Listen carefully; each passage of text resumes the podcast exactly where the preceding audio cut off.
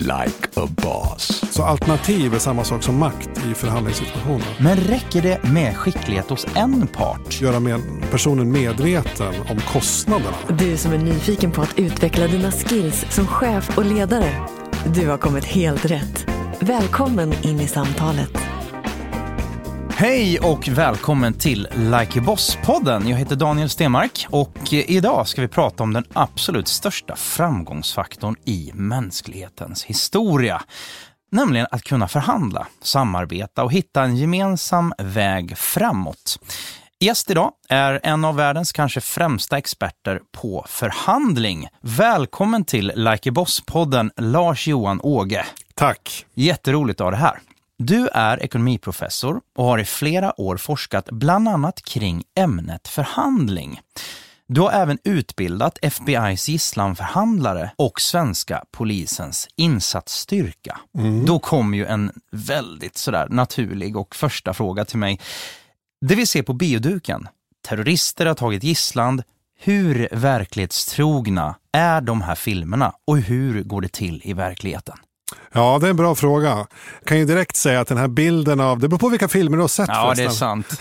Men om du tänker på någon sån här film där Bruce Willis Exakt, jag tänkte just sitter med en, en pava whisky. och, Die Hard 1 ja, är ju aktuell nu liksom på Då kanske jag blir mer sätt. tveksam. Uh, men sen finns det kanske en del mer realistiska. Det är ju så här att i verkliga livet för gisslanförhandlare så är det oftast en väldigt långsam och ganska tålamodskrävande process där man jobbar mot att försöka få motparten att ta sitt förnuft till fånga och ta till sig ett ganska dåligt bud då från förhandlarna, nämligen att komma ut med händerna över huvudet. Det är ju liksom inte riktigt vad gisslantagaren ofta så hoppas på. Men vi har ju det här klassiska då i USA. Vi förhandlar inte med terrorister. Ja. Men ändå skickar man in förhandlare. Ja, precis. Det är ju naturligtvis en balansgång att eh, man vill ju inte så att säga, uppmana eh, liksom, folk att ta gisslan. Men samtidigt så berättar faktiskt FBI när jag var där att de eh, förhandlar varje vecka med mexikanare till exempel som tar gisslan. Eh, och de sa det att det viktigaste för de gisslantagarna är att de får lösensumman innan helgen så att de kan gå ut och dricka sig berusade. Så det är typ lite mer som en affärsverksamhet. Det ser vi sällan på tv för det händer sällan någonting dramatiskt utan det är mer att de vill casha in snabbt mm. och släppa personerna i fråga. Det låter fruktansvärt. eh, vad har vi för policy kring detta i Sverige? Förhandlar vi med terrorister? Ja, absolut. Eh, det gör man ju oftast via mer diplomatiska kanaler. så att säga. Sen kan man ju använda sig av olika typer av mellanhänder om det sker saker i andra länder som vi väldigt akuta så att säga. Och eh, kanske få större politiska... Ja, precis. Och sen är ju vad man ser på tv är oftast inte sant heller för att det sker mycket bakom kulisserna så att säga. Mellan olika typer av mellanhänder. Men målsättningen är alltid densamma, att få hem personerna eh, oskadda och vid liv så att säga. Varför fascinerar ämnet förhandling dig så mycket? Jo, jag tycker det är ju faktiskt den, mest, den viktigaste frågan för mänsklighetens överlevnad egentligen. Att vi ska hitta gemensamma vägar framåt och samarbeta med andra. Och inte minst idag så kan vi se när vi tittar ut i världen vad som händer att det här är en kritisk trång sektor. Och så om man inte fixar den här med folk som tycker lite annorlunda, då blir det väldigt svårt. Hur startade intresset och när började det? Ja, jag är ju mellanbarn från början. Så jag har ju två bröder. En, eh, två Vi ganska... kan skönja här, ja, bilden. Precis två rätt så envisa bröder. Så, och som mellanbarn är man ju lite den här som försöker få saker att flyta på och få människor i sin omgivning att vara lite sams. Vilket inte alltid var det lättaste i mitt fall. Så jag var nog den här typiska, alla fördomar eller alla förutfattade meningar man har mellan barn, de stämmer nog i det avseendet. Så i våras kom din bok Happy Happy ut mm. och förra månaden så låg den etta på köptoppen. Jajamensan. Grattis, vad Tack. roligt. Du utlovar då i boken Happy Happy fem steg att komma överens med vem som helst. Och det låter ju otroligt lovande för mm. alla chefer, eh, kanske en del frustrerade sådana där ute och alla andra som egentligen är på väg in i julledighet, julledighet med tjocka släkten. Men räcker det med skicklighet hos en part oavsett motpart för att komma överens? Ja, det är en bra fråga. Och ja, det korta svaret är oftast ja. För det finns nämligen forskning som visar att sättet som vi agerar på i en komma överens situation, det smittar väldigt lätt mellan parterna. Det vill säga att om jag kommer in i en situation eh, mot dig och agerar på ett visst sätt, till exempel att jag bara visar att jag tänker på mig själv, så kommer du ganska snart att agera på precis samma sätt. I experiment kan man till och med se att människor börjar andas i samma takt som sitter och förhandlar.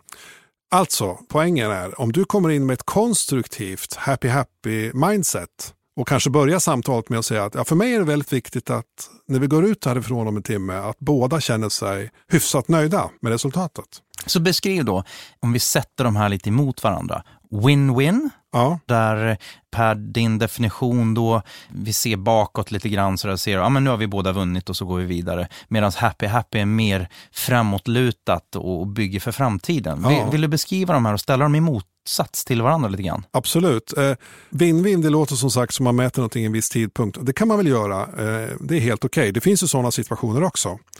Om du ska köpa en, en gammal byrå på Blocket så att säga, så behöver du inte ha en långsiktig relation med någon. Men i de flesta organisationer och i de flesta människors liv så är situationerna som är vanligare oftast att man ska ses igen. Och då är ju den här långsiktigheten eh, viktigare och känslan av nöjdhet. Och det här är en viktig poäng. Känslan av nöjdhet den kommer inte bara av utfallet utan den kommer också av processen. Så resan är del av målet. Exakt, så resan till överenskommelsen den kan för vissa människor vara minst lika viktig som att de får det de egentligen vill. Så nöjdhet är ett viktigt begrepp här och det tycker jag Happy Happy eh, utstrålar på ett annat sätt än att prata om vinna. Så din definition av happy happy? Det är min definition av Happy Happy, det är att man siktar på ett långsiktigt mål där alla inblandade parter känner sig nöjda efteråt. Om vi borrar lite mer i det här med Mm. att eh, det krävs ändå två för en relation och i förhandling, hur kan man då ta med den andra på resan om den är avigt inställd och så vidare? Oftast genom att göra med personen medveten om kostnaderna av att vara avigt inställd. För det är ju oftast förknippat med kostnader för båda parter. Och i samma ögonblick som en person blir medveten om att det här kommer att kosta ganska mycket och att det finns ett alternativ som ligger öppet som man kan anamma så brukar oftast det räcka för att personen i fråga ska eh, i alla fall tillfället prova en mer konstruktiv eh, väg. Vad tänker du det här klassiska med att den som har minst att förlora i en förhandling kommer nästan alltid att vinna? Stämmer det eller? Ja, det är nog svårt att säga. Man brukar säga inom forskningen säger man så här att de som har de bästa alternativen är oftast de som kommer ut med bästa utfallet. Så alternativ är samma sak som makt i förhandlingssituationer. Det ska man komma ihåg. Finns det något speciellt fall som du studerat som, som engagerat dig väldigt, väldigt mycket? Ja, alltså Brexit har jag studerat. Jag har studerat Donald Trump. Eh, Otroligt spännande båda de två. Båda de två är ju spännande. De har ju båda likheten att de gör ju egentligen allting fel. Speciellt Donald Trump gör ju konsekvent egentligen allting fel som man kan göra fel. Men ändå blir det citat i hans värld så rätt. Eller åtminstone, han blir vald president. Ja, man ska komma ihåg att hans motpart i sina förhandlingar är ju hans väljarbas. Det är ju egentligen inte det land eller så som man pratar med. Och, och hans mål är ju att sitta kvar som president. Och han är ju ett marknadsföringsgeni. Men han är ju inget förhandlingsgeni så att säga. Utan problemet för honom är att han använder sig av samma taktiker som man använder sig av i, i Manhattans fastighetsvärld.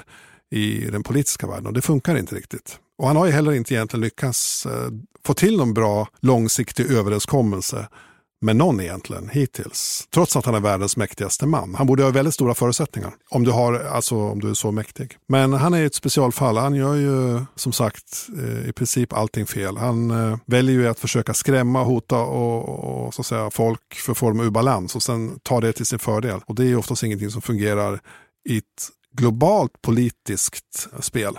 Tyvärr, för där är det samma parter som måste komma överens till sist. I fastighetsbranschen där kan man liksom någon gå i konkurs och det gör inte så mycket. Va? Kommer någon ny nästa vecka så man kan prova samma taktik.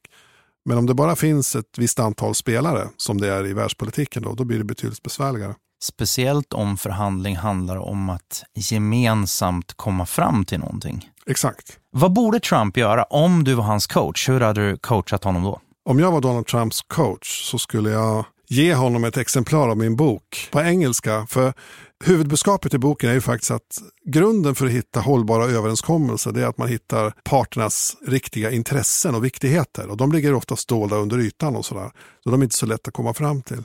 Om man ska undvika att fighta som ståndpunkter och ställa krav och förklara vad man inte kan kompromissa om, det är oftast ingen bra start. Så det skulle vara mitt råd. Undvik att fastna i ståndpunkter redan från ruta nummer ett. Utmaningen skulle kunna vara då att då måste du ha åtminstone något intresse av en annan person än dig själv. Exakt. Och jag tror Donald Trump egentligen betraktar alla som korrupta från början. Med den verklighetsbilden så blir det väldigt svårt att hitta en förtroendebaserad relation. Jag tror inte förtroende och sånt är någonting som han funderar över, att det ska kännas bra på det sättet. Utan hans väg till att nå en överenskommelse det är mer att någon annan ska vara rädd för honom tror jag. Om vi går tillbaka till förhandling då, jag hör dig prata om förtroende. Mm. Duktiga förhandlare och när du undervisar på FBI till exempel, Mm. eh, hur bygger du förtroende med någon som är, vi säger då en, en terrorist? Det kan ju låta konstigt att man ska bygga förtroende med en terrorist eller en, en gisslantagare. Men orsaken till att FBI eh, gör det, det är ju bara det för att de vill maximera chanserna att få gehör för sina förslag.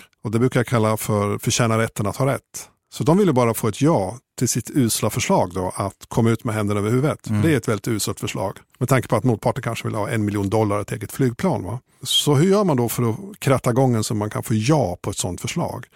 Och då är svaret att man bygger ett förtroende och en kontakt då, som gör att den personen kan ta sitt förnuft till fånga och kanske tycker processen i sig är så pass respektfylld och bra på alla sätt och vis så att man kan säga ja till det här dåliga förslaget. Hur kan vi plocka ner det då? Jag som chef lyssnar på dig här nu. Hur kan jag ta med det? Människor, kollegor som jag verkligen tycker om, jag har rekryterat dem och vi förhandlar hela dagarna och jag vill bygga förtroende. Vad kan jag ta med mig av dina lärdomar från Ja, om du vill bygga förtroende så måste du ha koll på din egen självcentrering för det första. viktigt? Ja, forskning visar att om man är väldigt självcentrerad då är det svårt att bygga ett förtroende. Och med det menar jag att hemligheten är egentligen att ställa bra frågor och lyssna på svaren. Och därför tränar också gisslanförhandlare oftast på att ställa frågor och lyssna på svaren ett par gånger i veckan året runt. När man gör det, då bygger man oftast förtroende eh, genom att man visar då att man inte är så extremt självcentrerad. Så tumregeln brukar jag säga, den lyder så här. Om du känner att du verkligen är intresserad av den andra, då ska du visa dig intresserad. Om du inte känner dig intresserad av den andra, så ska du visa dig intresserad. Just Alltså, Visar dig alltid intresserad. fake it till you make it. Ja. Du måste visa ett genuint intresse och det gör ju oftast gisslanförhandlare. Även om de egentligen i sak inte är så väldigt intresserade av gisslantagaren. De har ingen anledning att vara det, men de vill ju förtjäna rätten att ha rätt. Hur får man koll på sin självcentrering? Ja, det första är att man måste bli medveten om de här sambanden först. Det är oftast omedvetna chefer som, eh, som inte har koll på sitt ego så att säga. Det tror jag. Har du något tips på hur man kan göra det? Ja, genom att lyssna på den här podden och få den här insikten naturligtvis. Och prova sig fram. eh, För det låter ju som att det kan vara lite obekvämt. Ja, det är ju så här. Man kan ju aldrig lämna bort sin egen självcentrering fullt ut, precis som du är inne på. Utan man måste behålla och förstå att man har en egen agenda också. Samtidigt så kan den agendan inte komma så extremt i förgrunden då så att den man pratar med känner att eh, det inte finns något som helst intresse från din sida. Och där är vi tillbaka på det här med processen. Om processen är så pass respektfylld och skapar nöjdhet i sig, då kan ju oftast människor acceptera då att man kanske inte får exakt det man vill. När du har forskat, finns det någon story som, kring förhandling som har fängslat dig väldigt, väldigt mycket? Det gör det ju absolut. Eh, Det som hände vid Münchendramat 1972, det tycker jag är intressant. Det var ju då ett antal terrorister togs in i OS-byn i München och tog eh, gisslan och det slutade ganska tråkigt. Det var väl en elva atleter som omkom och eh, ett gäng terrorister och sådär. Så att eh, det slutade med en utbränd helikopter på flygplatsen i Tyskland. Och det här är en händelse som, som fick konsekvenser faktiskt. I och med att amerikanerna de satt och tittade på och tänkte att vi ska ha OS 1984. Och vi vill inte att det här händer igen. Och, och då etablerar man det här som man på film oftast ser som de här SWAT-styrkorna. Eh, men det fanns faktiskt en förhandlingssektion. Det var då först efter den händelsen som man började fundera på om man skulle utveckla speciella förhandlare för gisslansituationer. Det hade man inte ens funderat på innan 1972. Och då kan man säga att det man kom fram till då, det har faktiskt gett återverkningar eh, ända fram till idag. För den metodik som man tog fram då, efter Münchendramat 1972, den använder både alla poliskårer i princip i hela världen idag, men också ute i näringslivet. Vad är det för metodik? Visst blir man intresserad Ja, när det man hör blir den här inledningen? Absolut. Och Jag beskriver den i boken Happy Happy, fem steg att komma överens med vem som helst och där är det här faktiskt steg nummer tre. Och det här steget heter fixa relationen. Eh, och det var lite grann det vi pratade om tidigare, att eh, för att få ett ja på ett förslag så måste man ha ett förtroende först. Och Det var egentligen det man kom på där efter München. Och det här ledde fram till att man eh, tog fram den här metodiken för hur man skapar ett förtroende i en gisslansituation. För att förtjäna rätten att ha rätt. För att skapa maximala chanser att, att motparten ska säga ja till ditt förslag. Och Det här är ju någonting som alla säljare står inför också. Egentligen står ju alla ledare och chefer inför det här också. Eh, och Budskapet är precis det jag sa tidigare. Att genom att kommunicera på rätt sätt så kan du alltså etablera det här förtroendet så att processen i sig och vägen fram till beslutet blir minst lika viktigt som själva beslutet i sig.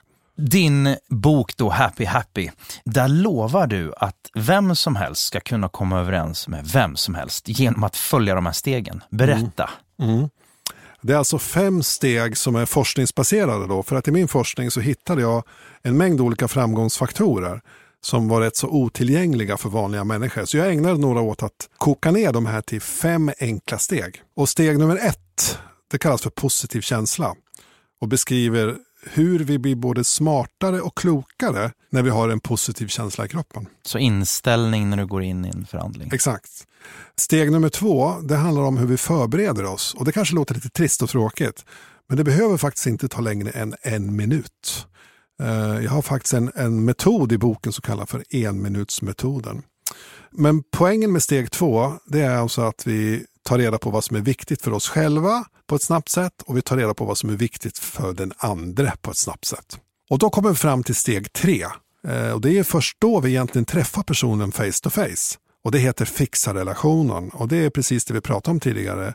Vikten av att förtjäna rätten att ha rätt. Det vill säga hur får man till ett förtroende som gör att vägen fram till beslutet också blir så pass värdefull för motparten. Och sen måste vi också lägga fram våra egna argument. Och då är nästa steg, då det fjärde steget, snacka rätt.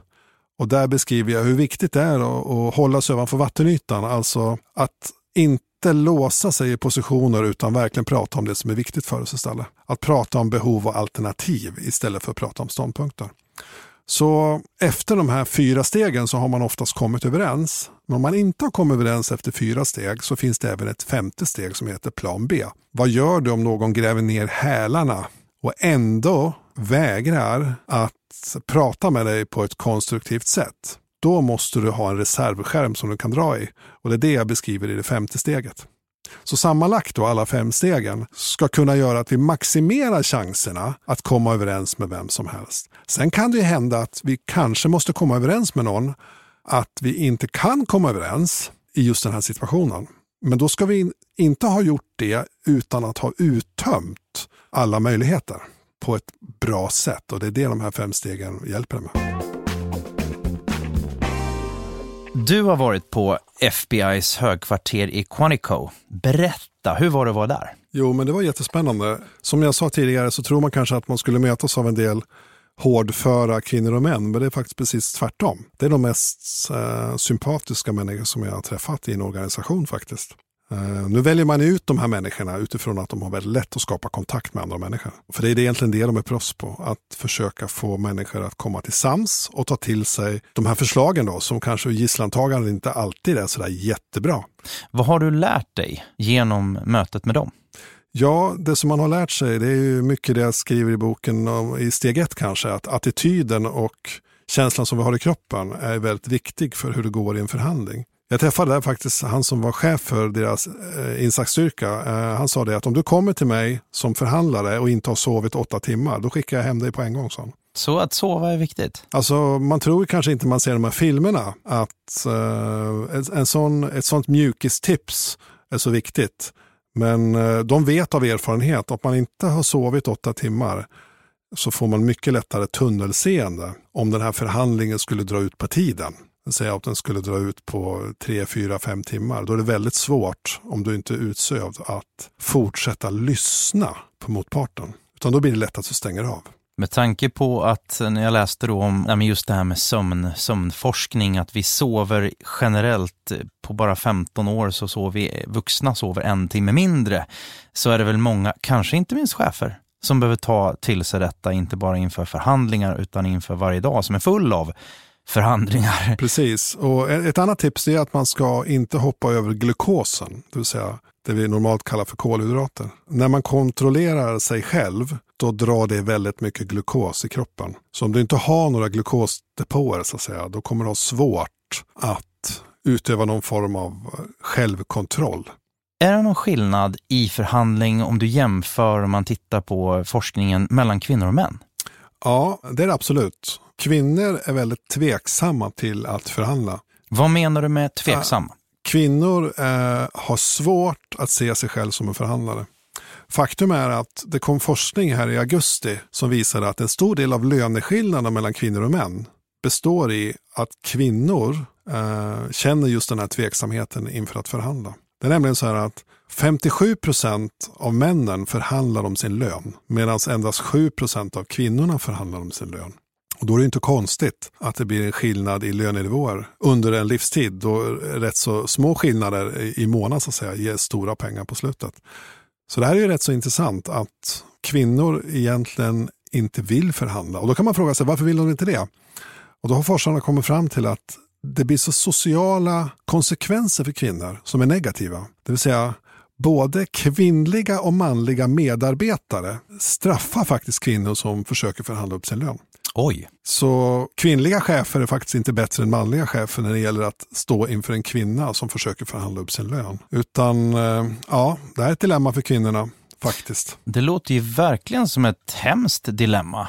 Det är ett hemskt dilemma och det är ju just den här stereotypen som vi har, att kvinnor ska vara Eh, relationsorienterade, de ska vara nöjda och glada med att allting bara rullar på som det brukar. Medan en man däremot kan sitta och säga till sina kollegor att nu ska jag ha lönesamtal med chefen på eftermiddagen och jag kommer att visa var skåpet ska stå. Och även om du åker på pisk så kommer dina kollegor tycka att du är, det är gott gryn där killen ändå. Fast han inte gick så bra för han just den här gången så är det minst en bra person. Medan kvinnan säger samma sak, blir liksom Ja, hon kommer ju att ifrågasatt. Bli, ja, inte bara ifrågasatt. Hon kommer få svårt att hitta människor som kommer att välja henne inför ett samarbete om hon agerar på samma sätt som mannen gör. Så hur ska, hur ska man agera då som kvinna? Ja, det är en För bra man fråga. vill ju inte bara finnas i det här. Nej. Och det lustiga är att kvinnor faktiskt är bättre än män att förhandla. Det Så låter ju som en paradox. Forskningen har visat att kvinnor är bättre på att förhandla fram långsiktigt hållbara lösningar. Ligger, grund, ligger grunden till det i intresset att, att, att bibehålla relationen? Eller Ja, vad, man kan vad? säga så här, att orsaken till det, det beror på att kvinnor är bättre att förhandla fram hållbara lösningar när kvinnorna pratar om någon annan än sig själv. Kvinnor har en aversion som det heter, att säga jag kräver det här för min egen del. Då kommer de här sociala konsekvenserna. Men om kvinnor istället pratar om kvinnor som grupp eller pratar om ett arbetslag eller pratar om hela organisationen i sig, alltså pratar om vi istället för jag, då blir kvinnor bättre än män på att förhandla fram hållbara lösningar. Så vad vill du säga till alla manliga chefer, kvinnliga chefer inför förhandling och inför löneförhandling med, med andra kvinnor? Och män som inte, för det var, vad sa du, 50? Ja, precis. Ja, mitt budskap jag skulle väl rikta mig främst till kanske kvinnor som står inför någon form av förhandlingssituation. Att omformulera sina önskemål så att de inte bara handlar om dem själv. Omformulera dina önskemål så att det handlar om relationer istället. För då kommer dina önskemål att stämma med den här bilden vi har av kvinnor att de är relationsorienterade och då finns det inga negativa konsekvenser. Lite lifehacks. Vi hackar systemet lite grann. Ja, lite grann så. Och det är naturligtvis tråkigt att det ska behövas. Men den positiva sidan är som sagt att kvinnor som pratar om andra än sig själv, de är bättre på att nå bra lösningar än vad män är.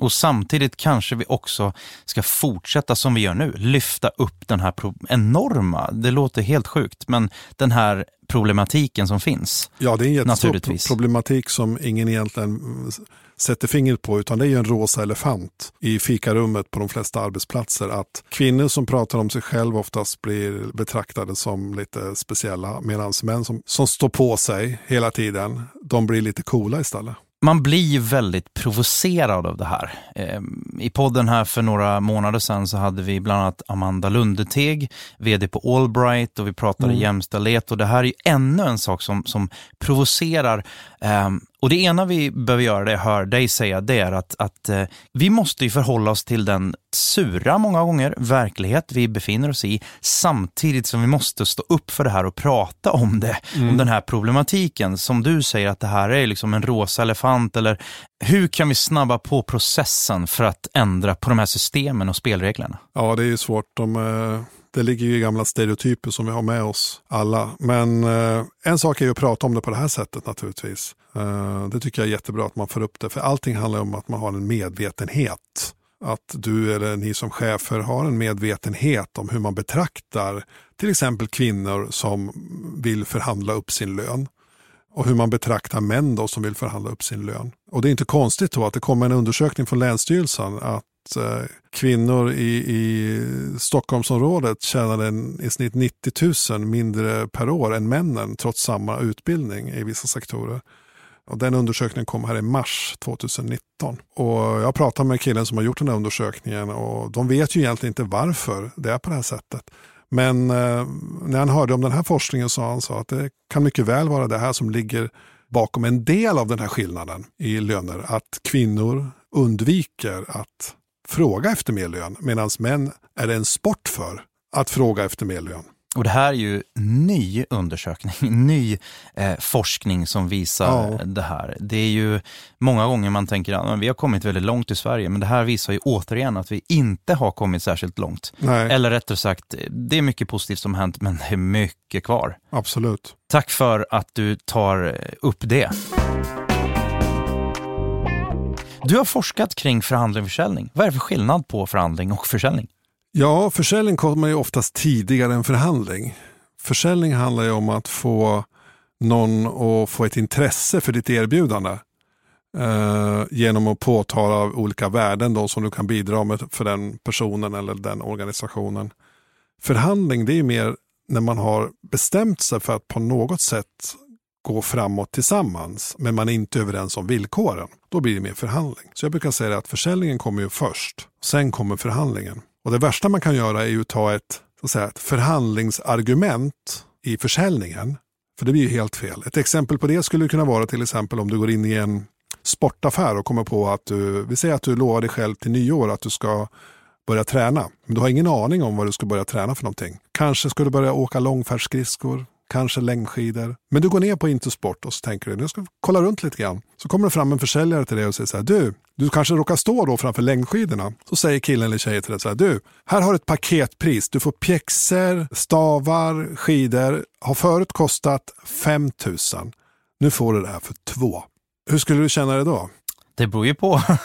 det beror ju på. Ha, om, jag, om jag är sugen på att åka, åka skidor eller om jag inte har någon aning, då är det för tidig fråga.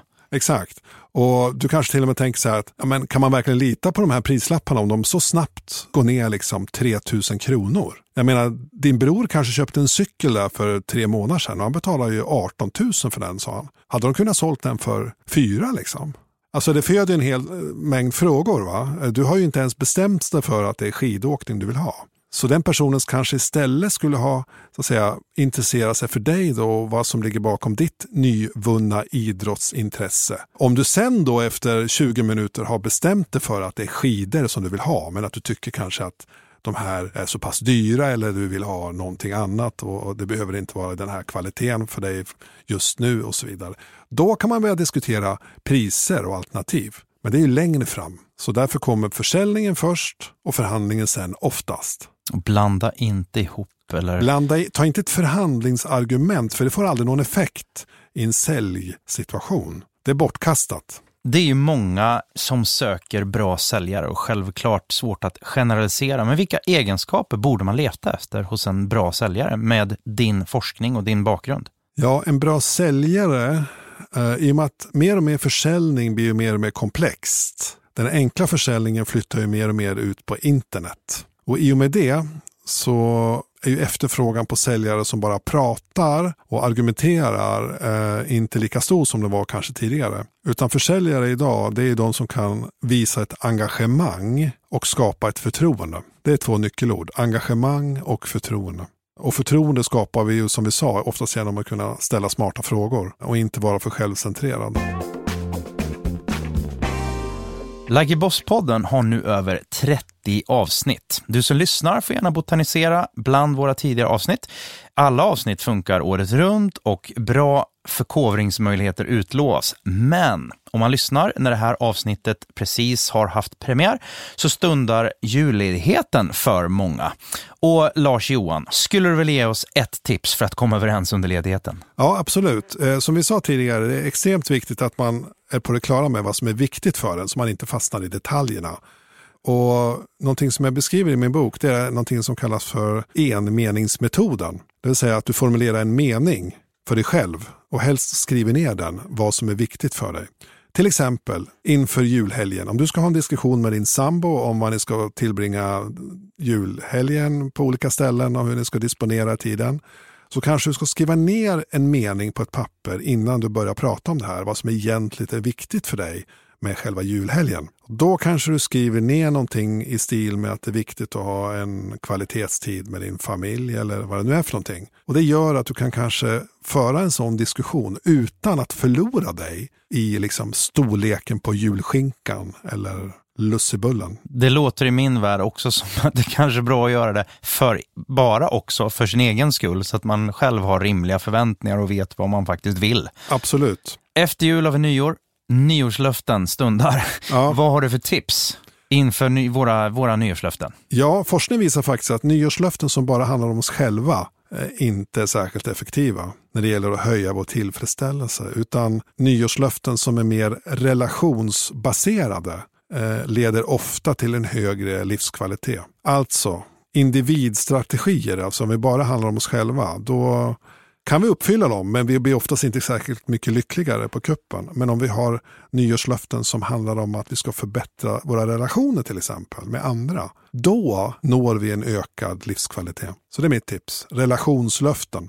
Tack, nu är vi väl rustade inför jul och nyårsledighet. Lars-Johan Åge, tusen tack för att du var med i Like Boss-podden. Eh, din bok heter Happy Happy, finns där böcker finns att köpa. Eh, så har du inte hunnit köpa julklappar så har du ett hett tips där. Och stort tack för att du har lyssnat idag. Eh, har du gillat vad du hört så tipsa gärna andra om oss såklart. Och har du tips på ämnen eller gäster som du vill höra i podden, hör av dig till daniel.stenmark.egn.se. Och då återstår bara att önska en god jul och ett gott nytt år. Hej! Du har lyssnat på Like a Boss. Podden sponsras av EGN som skapar personlig och professionell utveckling genom förtroliga nätverk. Like a Boss görs av produktionsbolaget Munk.